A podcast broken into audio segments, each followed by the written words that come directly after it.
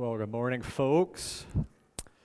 We are at about 9:35 here, running a little bit behind, but that's fine. The roads are snowy, and people will trickle in. That is great. Let's uh, let's open in a word of prayer, and I'm going to get started here. Let's pray. Heavenly Father, we come before you now once again through Jesus Christ the Savior, and even through his shed blood, and even by the power of your Holy Spirit. Father, we thank you for another Lord's Day. Thank you that we can gather together as believers and be uh, encouraged uh, in the gospel. Father, we come from uh, busy schedules, uh, different stresses uh, in our lives. Father, we just come to you for help even now and just ask that you would uh, settle our hearts and our minds, even as we consider your word, even as we consider, continue to consider this topic of discipling. Father, grow a culture, continue to grow a culture of discipleship uh, in this church uh, for the uh, good of your bride and for your glory. Uh, for we pray these things in Jesus' name. Amen. All right, so we are on class five of discipling. Class five. And there is a handout this week so you can see um, class five is specifically discipling in the local church. Discipling in the local church. So last week we considered the goal of discipleship, and the, the thing that we really zeroed in on uh, was um, the goal is really encouraging one another in our growth in holiness, specifically um, as evidenced by greater obedience to God's revealed will. We could even see, say greater obedience even to God's commands. Jesus says, If you love me, you will obey my commandments. So this morning, there are two uh, specific questions we're going to turn to. Uh, and those questions are this What venue is best for establishing discipleship relationships? And second, how do we get started? So, one of the main assertions today is that um, it's in the context of the local church that is the best place for probably most discipleship relationships. That's going to be one of the main assertions this morning. Now, just to say uh, at the, uh, uh, at the outset, what I'm not saying is that it is wrong or sinful to be in discipleship relationships with other believers outside of your church. That's not what I'm saying. Um, many of you are pro- probably part of or ha- have relationships like that outside of the church. That's not wrong. That's, that can be very good as well. But the focus this morning is going to be specifically discipling in the local church and even making an argument for uh, um, sort of the, this assertion that the, the best context for discipleship is, in fact, your local church. So that's sort of where we're going this morning. And you can see on your handout there um, 10 reasons to disciple in the context of the local church. So, this is basically the body of, of the lesson this morning 10 reasons, and there's going to be three uh, points after that for how to get started. So, let's just dive right in here. Reason number one why disciple in your local church? Well, first of all, because God has called the, the church to be pure. God has called the church to be pure. So let's just flip to Titus chapter 2 here. We're, we're going we're gonna be bouncing around a little bit. It'll be better. Uh, I don't think you have these verses in your handout. So it's going to be good to have these passages um, in front of your eyes that you can see them yourselves. Titus chapter 2.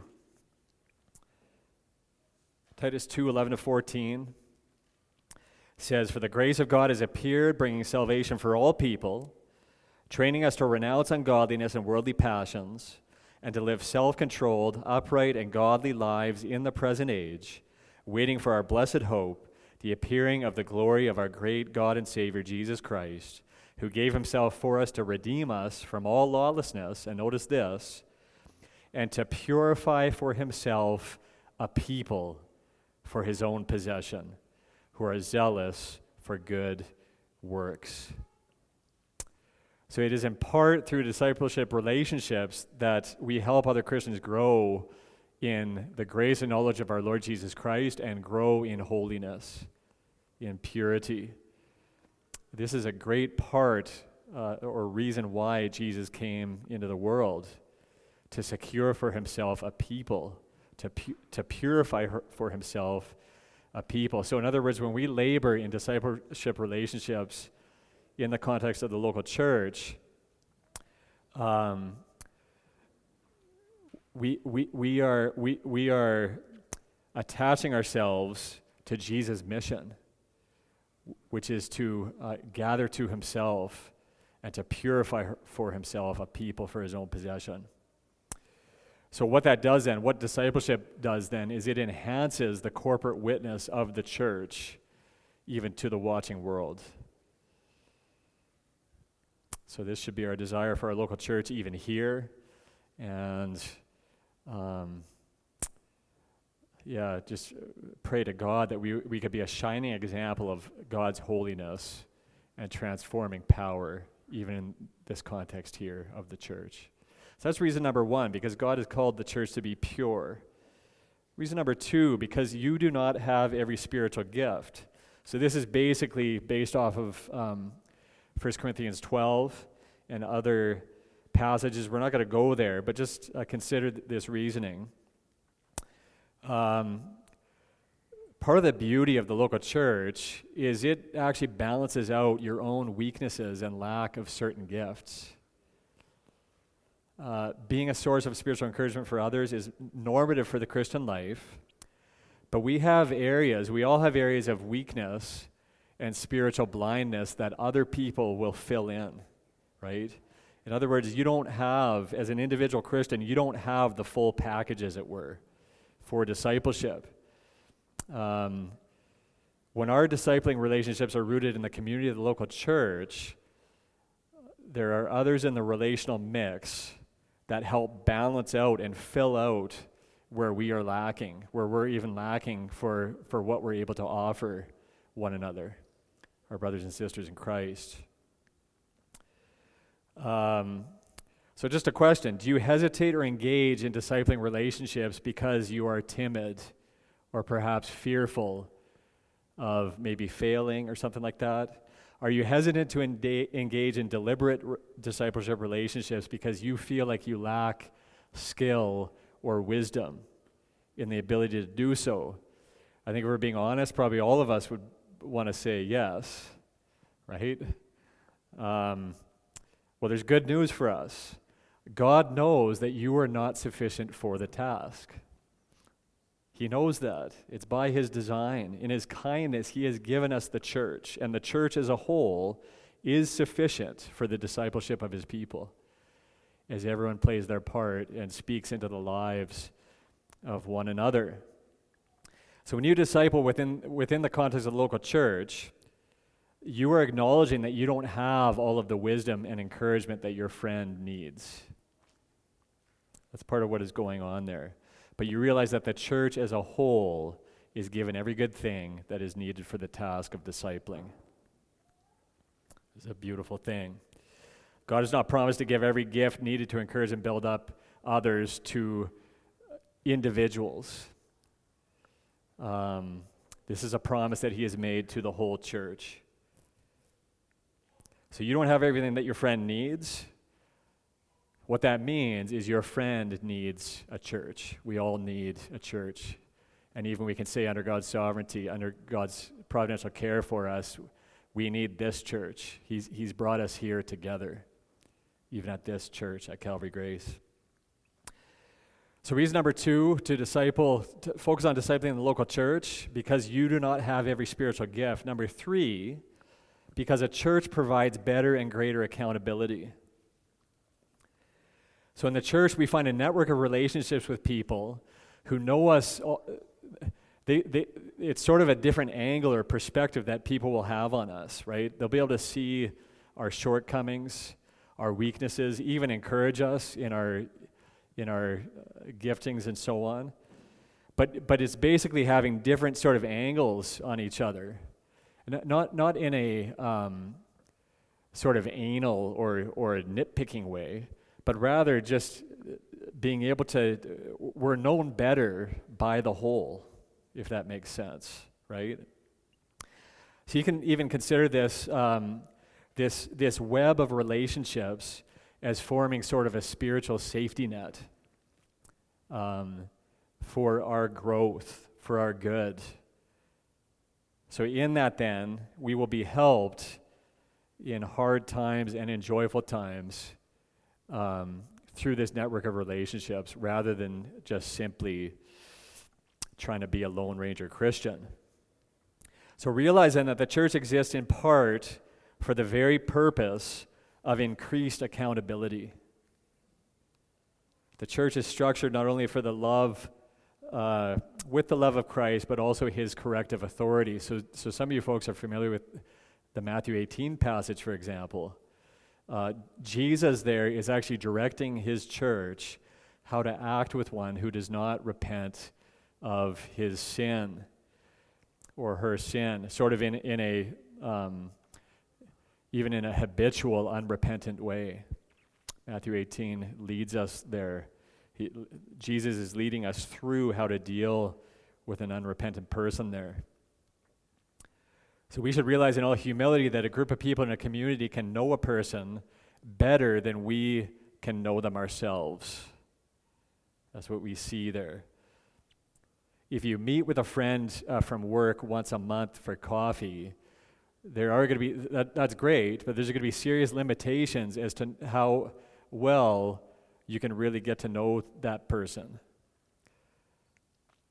Um, it could be easier for them to hide or for you to just miss significant areas of struggle or sin in their lives, right? But it's much harder to hide and to sort of fake it, as it were, in the context of the local church when there are these meaningful relationships, meaningful conversations. Um, accountability, and so on. So, in other words, there's a better chance that the mix of relationships will provide a depth and texture of insight that results in better accountability and protection for one another. So, that's reason number three, because a church provides better and greater accountability. Reason number four to focus on discipleship in, in the local church, because you have a limited amount of time. This is a really important point. Um, and I'm just increasingly understanding this and recognizing this the older I get. Um, some passages to check out here. I'm not going to go there, but Ephesians 5:16, uh, 1 Corinthians 7:29. We're all challenged by the fact that life is short and our time is precious. So just think about the demands that um, you all have on your lives. Maybe it's the demands of your job, spouse, children, relatives, church ministries, evangelism, and then you try to add into the mix sort of these meaningful discipleship relationships that I'm that that, that, that I'm talking about here. Um, well, I would just encourage you, and I've, I've mentioned this before, but I'm sort of circling back around to it. Think about some of the ways that the ministry of the church you can expand upon those in your own discipleship relationships. So I've talked about this before, right? You're, you're sort of using the content of the sermon or the content of this Sunday school um, in order to sort of be the content of your discipleship relationships. This is a great way to maximize your time and still be fruitful in the lives of others in the church. And what it does too is it actually gets us sort of thinking and pondering and meditating upon the same truths, right?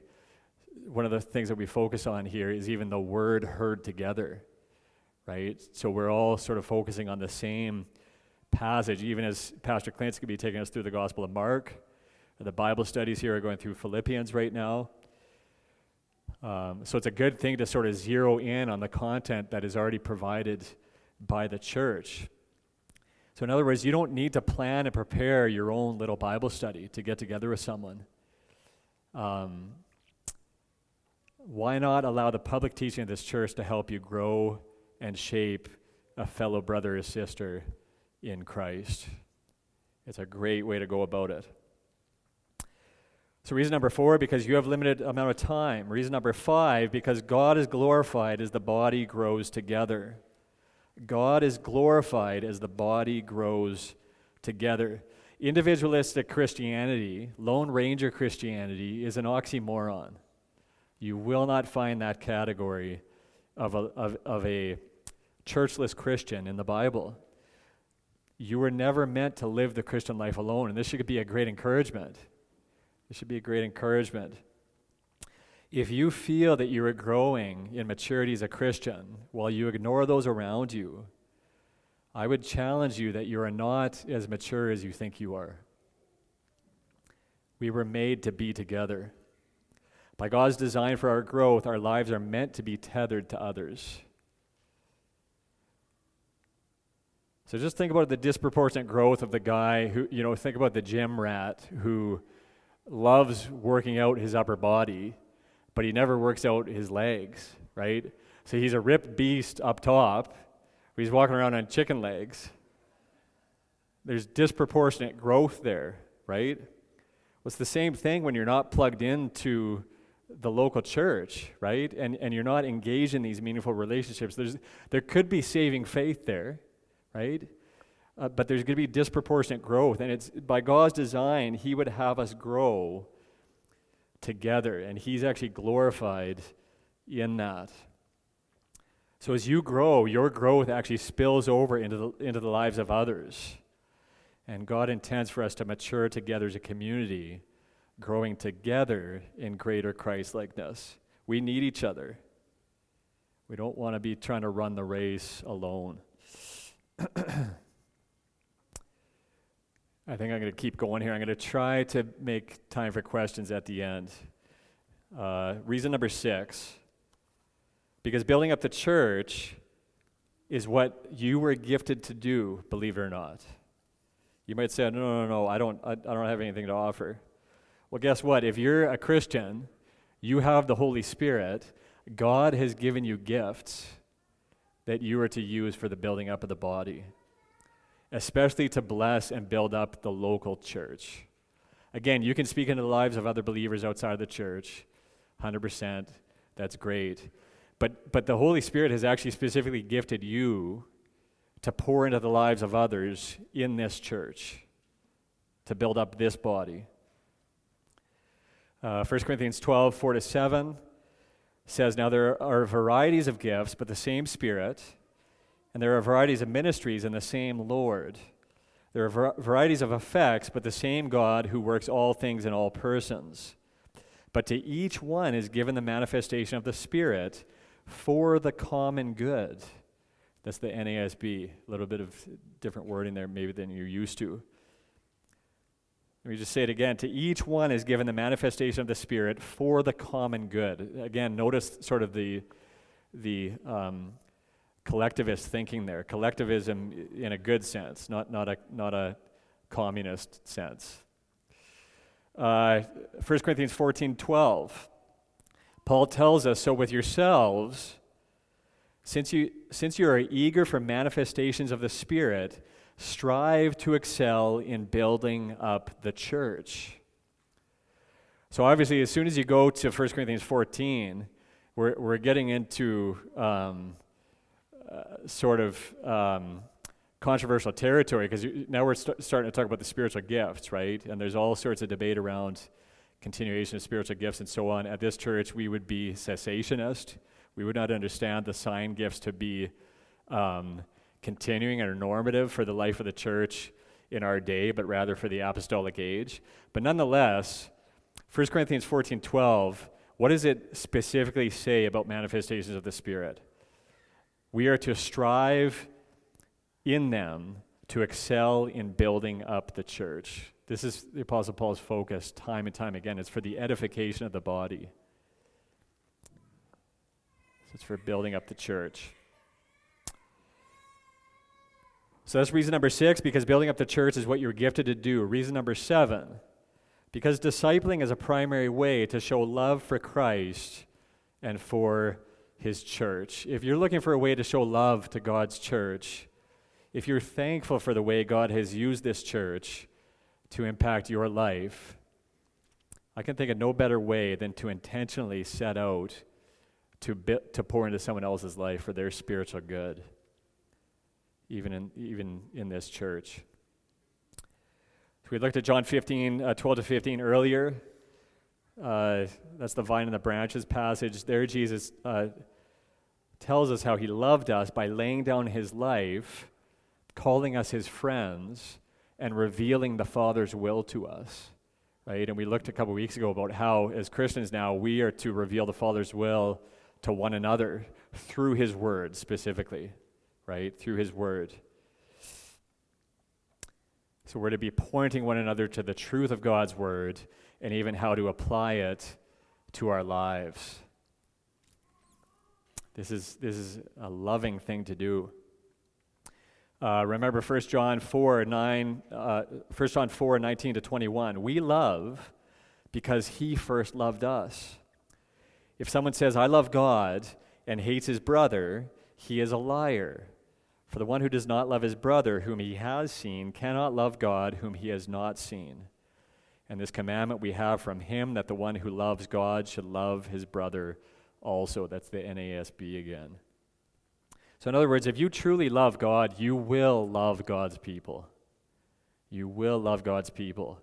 If you claim to love God and yet you hate your brother, you are a liar. That's what First John is telling us. So, this is strong language, um, but it's true. Love for Christ and love for his people are inseparable. You cannot you can't separate them out. So you discipling in your local church is a way to demonstrate to others that you truly love God. That's reason number seven. Uh, reason number eight, because church based discipling seems to be the assumption of the whole New Testament. And this is a, this is a very strong argument. Uh, consider Hebrews 10 23 to 25. And let us consider how to stir one another up to love and good works, not neglecting to meet together, as is the habit of some, but encouraging one another, and all the more as you see the day drawing near. So notice the connection then between stirring one another up and meeting together. Again, you can't, you can't separate the two out. Um, pretty much every epistle in the New Testament was written to specific local churches to encourage mutual spiritual growth. So you could just go down the line. I'm just going to give a couple examples. First and Second Corinthians uh, were written to the Christians in Corinth to discourage uh, factions among the members, to command sexual purity in the church. There was all sorts of sexual confusion uh, in Corinth, in the Corinth- that bled into the Corinthian church. Um, it was also written to them uh, for instructions to how to, to conduct orderly congregational worship. Again, for the edification of the body. That's what you see in the Corinthians. And even to clarify the importance of Christ's resurrection. Think of 1 Corinthians 15, that classic chapter, a beautiful chapter on the resurrection. Uh, Galatians was written to, to the, the, the, Christians in Galatia to, to help them to fight off legalism right? Attacks on the one true gospel. The Judaizers were leeching their way in, or, or, or weaseling their way in, rather, uh, into the church in Galatia. So Paul had to write to them. And it, again, it's the specific church there in Galatia. The pastoral letters, uh, the Timothy's and Titus, were written to help them better teach and encourage believing Christians in the context of local churches in Crete and in Ephesus. So each epistle then assumes that discipleship and growth takes place in the context of the local church. That, that, that's the context in which the vast majority of the New Testament was written, if you think about it. Um, so church based discipling seems to be the assumption of the whole New Testament. That's reason number eight. Reason number nine because church based discipling displays unity in the midst of diversity. So, a great passage for this is Revelation 5 9 and 10. This is something I talked about at length in the Living as the Church passage, but essentially the gist of it was that by God's design, He has called people from every tribe, tongue, and nation, from all different backgrounds, right? Ethnicities, hobbies, interests, and He has brought people together that normally would not like each other. Normally, we should be fighting and sort of at each other's throats. if we are to sort of just um, carve ourselves out into sort of natural affinity groups. But by God's design, um, through our common bonds and salvation in the gospel, we love one another, even with all of our different backgrounds. And that strengthens our Christian witness as we show unity in the midst of diversity. Um, again, you want to explore that more. I, I talked about that at length in the Living as the Church course, uh, mostly before Christmas there. Reason number 10 because the church is most healthy when it has a whole culture of discipling. So, discipleship can certainly take the form of a program, but this is largely what, not what we see in the scriptures. Rather, it seems the picture that we see in the scriptures is it's actually more organic, but we could say it is intentional. So it's, it's intentional, but not necessarily structured. Another way to think about it is it's deliberate, but not clearly defined. Deliberate, but not clearly defined. So, in other words, there, there is quite a bit of flexibility and freedom as to what it can look like. The language of Scripture does not revolve around organization or management theory. So we're not running a corporation here. We're not a for profit business. This is one of the major um, uh, faults of the seeker sensitive church, right? It's using a corporate model to try to, to try to grow the people of God, and it's, it's very worldly. So it doesn't revolve around organization or management theory, rather, it, re- it revolves around love.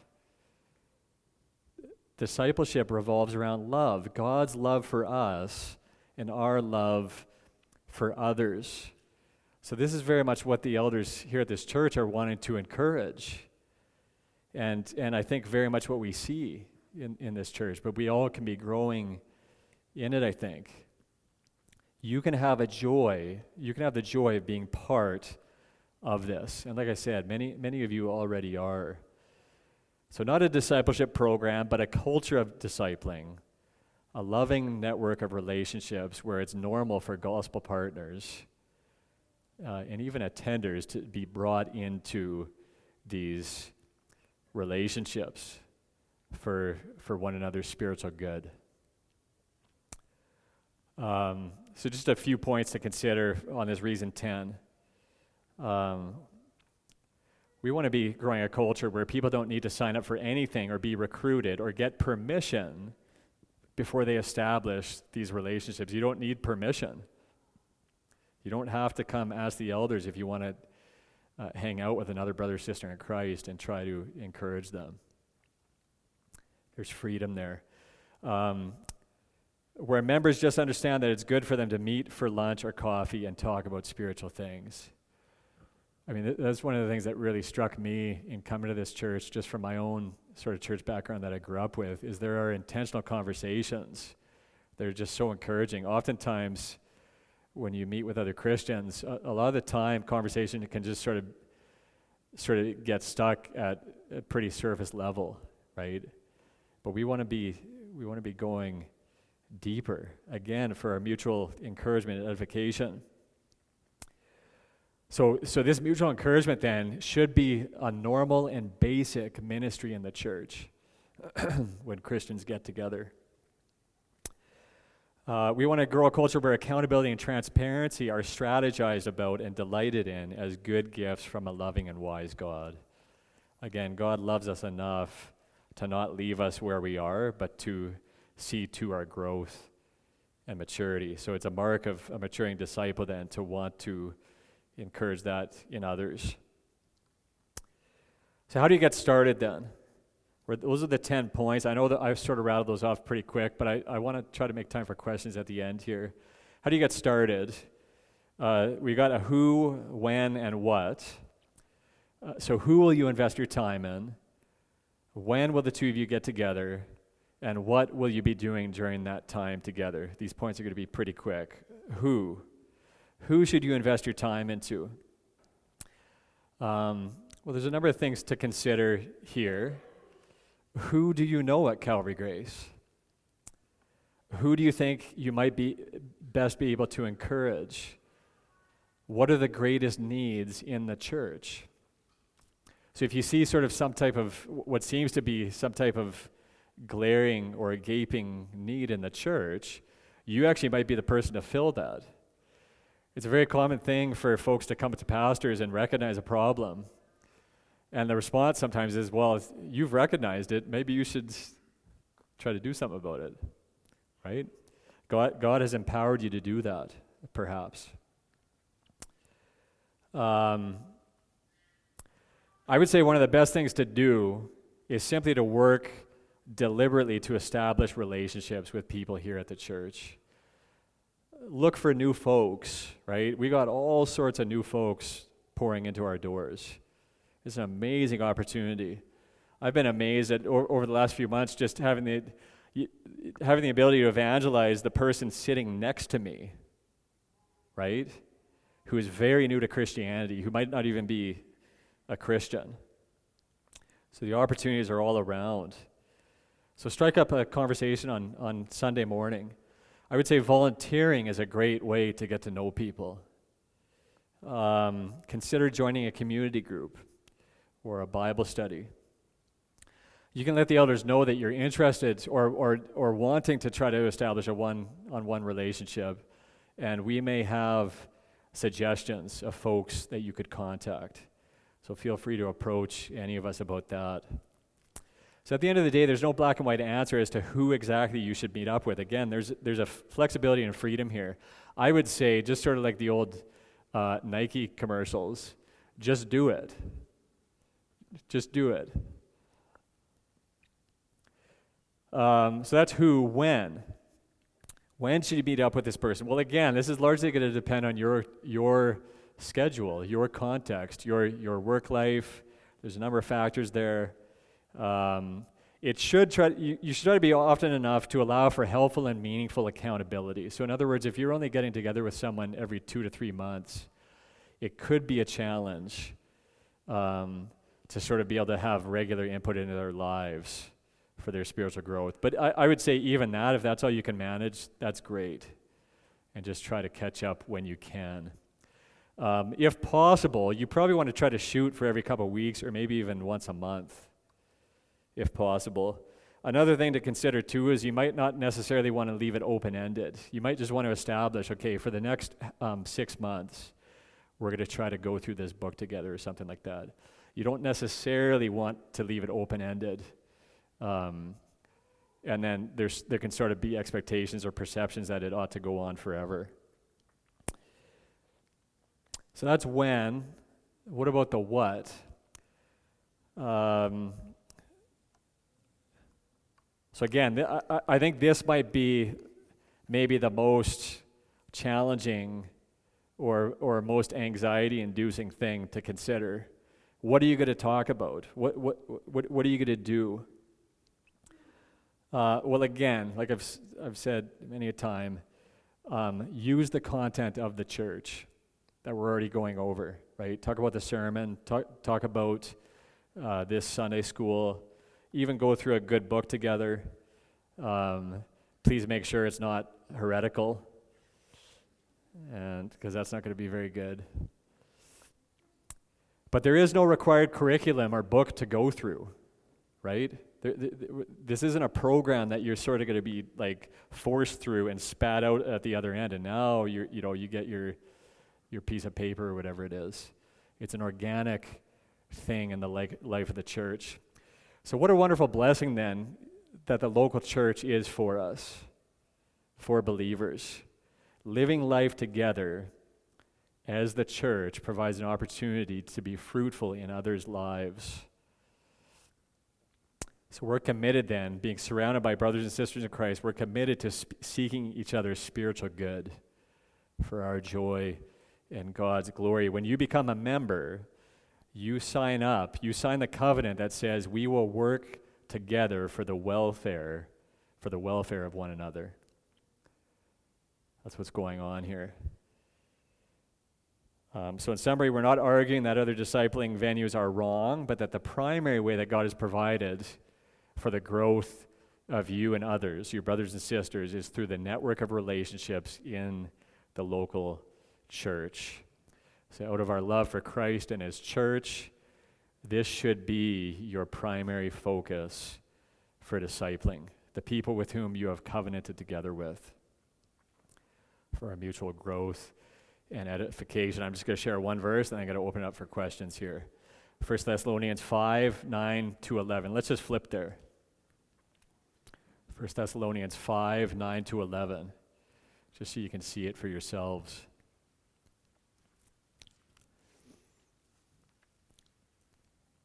1 Thessalonians 5 9 to 11. For God has not destined us for wrath, but to obtain salvation through our Lord Jesus Christ, who died for us so that whether we are awake or asleep, we might live with him.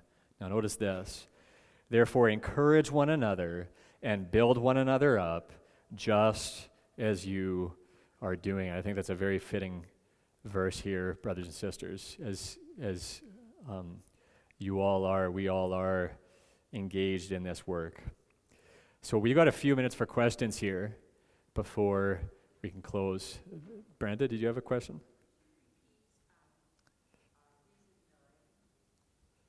Reason nine. So, reason nine was because church based discipling displays unity in the midst of diversity. Is that matching with your handout there?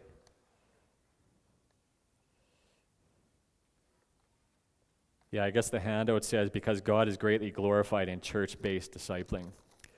Um, I may have tweaked the heading in my own notes. But that's, that's sort of the, the, the, the, it's the idea of unity in the midst of diversity that I sort of talked about at length in um, the last Sunday school class, Living as a Church.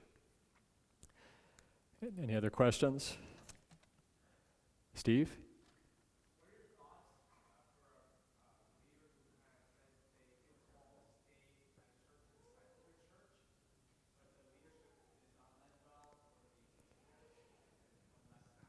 Yeah, that's a great question. So, thoughts about discipling someone. So, are you talking about sort of committing to stay in a not so healthy church to sort of um, try to change, provide change from within?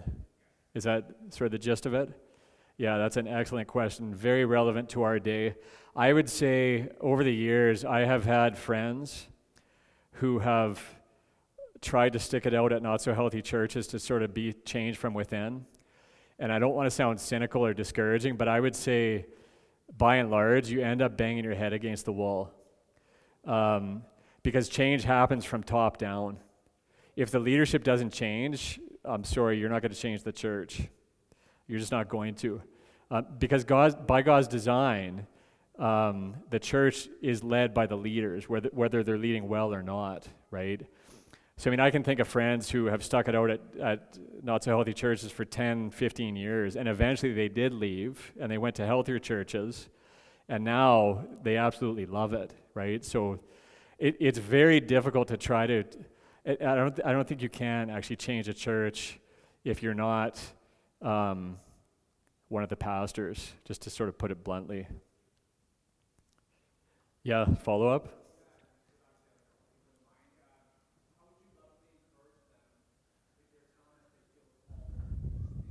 Yeah, feel called to stay. Yeah, that's tricky. I mean, I, I, I would try to whet their appetite for uh, better feeding. I mean, the challenge with, with, with folks from not so healthy churches is they, they're starving and anemic, but they might not recognize it. So you've got to try to whet their appetite for, for, for sound doctrine, sound theology, good preaching because that's, that's, that's what true sheep want, right? Uh, so, and once they've tasted that, the challenge I would say is if you're just used to sort of eating um, mush, you, you get used to that and you don't know what you're missing. So they, they need to sort of experience a real meal, and then after that, they're, they're hopefully going to want more.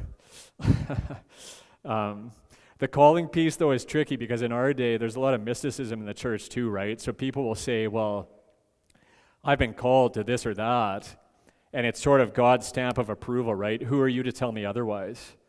Well, you want to you want to test your own sort of personal calling against the scriptures. Rini?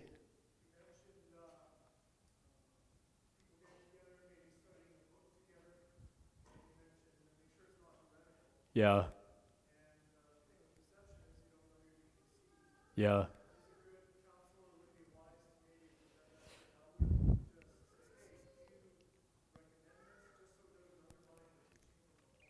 Yeah, that's a great question. So if you're going to look at, at your own resource, you're going to go look at a book together with a friend, with a brother or sister in Christ, you probably want to run that resource by an elder. That's sort of what Rini is asking about. I think, I think that's good. I mean, I know all sorts of, I mean, I've got stories too of just folks. I, I know someone who came here uh, because the church she was going to, it was a straight up false teacher, prosperity preacher. And, and she came to me and said, Rob, this, there's something off about this book. And I looked at it, and yeah, sure enough. I mean, he was, he was a straight up prosperity preacher. So, and, and eventually she actually started coming here.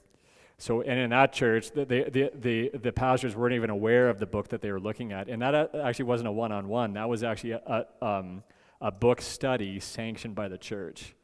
But the pastor was not aware of it. So, yeah, I, I think you want to run, run that by us. But again, I mean, there, there's, there's a whole host of uh, amazing resources, right? So, I think I should probably close. Um, so we can get ready for the main service. Got any other questions? Please feel free. Let's, let's pray. Heavenly Father, what a wonderful gift it is uh, to be part of a local church, and not even a local church, even this local church specifically. Father, what a gift from your side. We recognize the goodness of your design for our mutual growth and edification, and even for your glory. Father, would you be honored even through this local body? Uh, knit us together in love grow us in love uh, for you and one another. And uh, Father, help us even to be growing in our discipleship of one another. Just pray that even through this class, perhaps um, new relationships uh, could be formed. And Father, we pray even now that you prepare our hearts our minds for the main service, uh, that you be honored in that. We pray these things in Jesus' name. Amen.